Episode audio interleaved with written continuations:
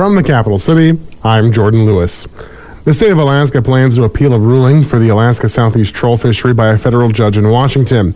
The order by U.S. District Court Judge Richard Jones upheld a magistrate's earlier opinion by adopting in part a report and recommendation that vacates the incidental take statement for the Southeast Alaska winter and summer commercial Chinook troll fishery, which has the practical effect of closing the fishery until a new ITS is in place. Alaska has argued in its filed pleadings that the Southeast commercial Chinook troll fishery has little effect on the listed species, especially considering the gauntlet of predators between the fishery and the identified pod of killer whales, saying, quote, shutting down the southeast Alaska salmon fisheries would have negligible, if any, impact on the southern resident killer whale as any Chinook caught in southeast must travel some 700 miles past Canadian commercial and recreational fisheries, tribal fisheries, northern resident killer whale, and Steller sea lions, which are also predators of large Chinook and southern U.S. fisheries, to reach the southern resident killer whales.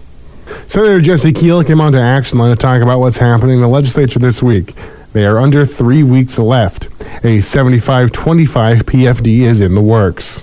The Senate just passed for the PFD formula over to the House. And it's a 75 25. And if we raise the revenue over the next several years, it can go up to a 50 50. But you got to have the revenue to pay for it, right? To pay for state services and a 50 50 PFD.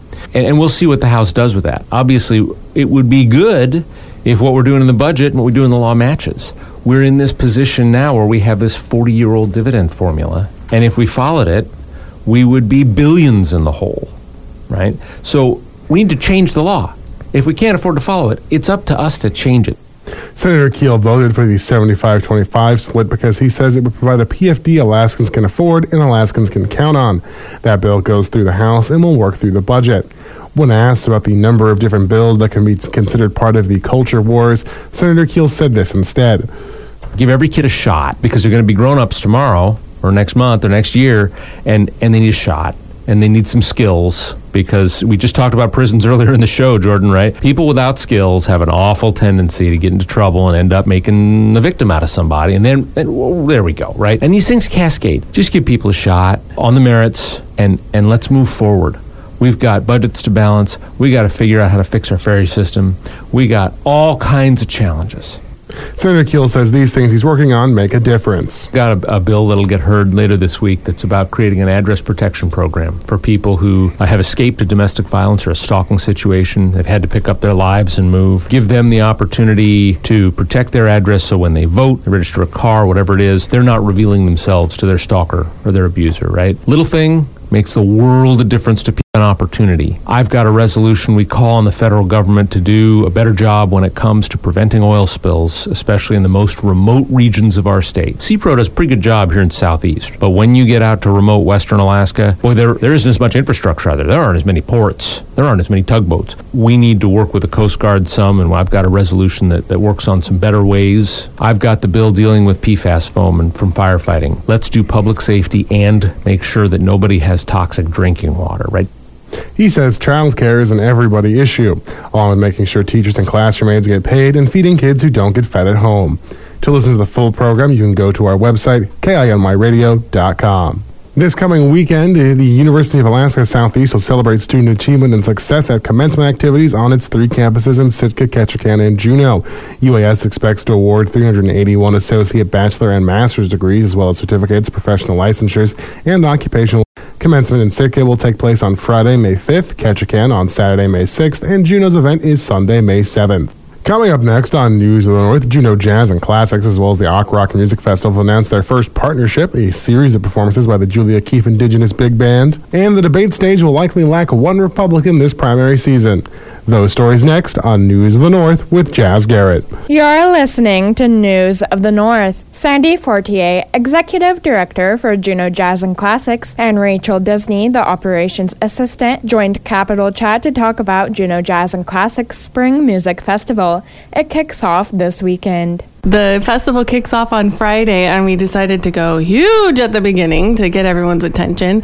And we're bringing up a 16 piece big band, and we're partnering with Ak Rock for this because it's a big deal. And this big band is called the Julia Keefe Indigenous Big Band. And you probably got Indigenous in there, and it's all Indigenous musicians from all over the country And South America, too. And Canada. It is a rarity to see a solo Indigenous jazz musician perform, let alone 16 on stage at once. Here is when to catch the Julia Keefe Indigenous Big Band. They're coming up this weekend to play on Friday night at the Peratrovich Hall at 7. And then Saturday, they'll play a free concert at UAS because we got UAS on board. And they're going to play a free concert on Saturday at 2. That'll be shorter. So you definitely want to come on Friday. And then you'll probably want to go on Saturday too.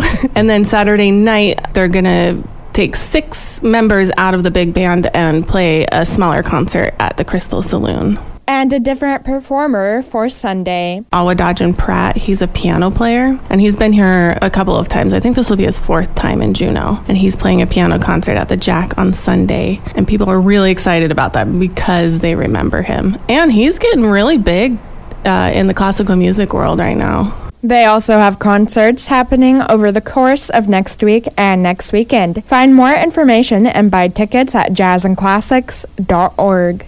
Phil Hibshin is the new executive director for the Juneau Arts and Humanities Council. He came on to Capital Chat to talk about May's First Friday events. This is what's happening at the Jack. First off, at the Arts and Humanities Council in the Armory building, we have Fabian Louisa Peter Contess, who has a really great uh, textile exhibition.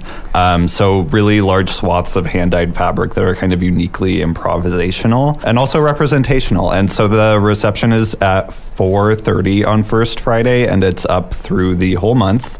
And then there's also a artist talk on Friday, May 12th at 5 p.m. in our gallery, which is free admission. Here's what's happening at the City Museum. There's a Chilkat regalia woven in the lineage of Jenny Thlunaut, Larissa Rizal at 4 p.m. on First Friday, and that's curated by Lily Hope. Here are some other locations that are hosting First Friday events. Um, at Coppa, MK McNaughton has a show there. At Black Moon Coven, there is Chromatic Crystal, who is an Inupiaq ink painter, and they will have a show of really vibrant ink paintings, some jewelry, and it sounded like some stickers and merch and stuff. Sealaska has a lot going on this month that I'm really excited about. In the Walter Soboleff building, um, they have Mario Fulmer, Kelsey Erickson Kaiser, and Christina Waska, and then they also have a new exhibit celebrating art of Native American women across Alaska, which is free of charge on First Friday, and that's at 4:30. At Sealaska Heritage Institute, you can also see Steve Brown working on a totem pole at the Arts Campus, along with art from Juneau Douglas High School and Thunder Mountain High School students. And Himshin says a business will be opening their storefront.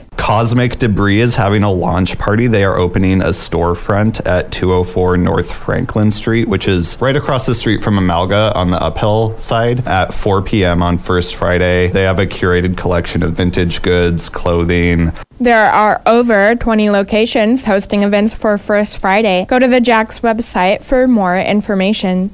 The debate stage will likely lack one Republican this primary season.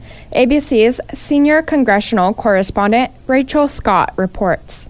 Former President Donald Trump will likely not attend one or both of the first two Republican primary debates, according to multiple sources. While the decision is still in flux, sources say Trump has privately indicated to allies he is considering skipping the initial Republican primary debates. In a statement to ABC News, a Trump spokesperson said President Trump is the clear frontrunner, saying, quote, it's no surprise every other candidate and potential candidate wants to ride his coattails to relevancy. Rachel Scott, ABC News, Washington.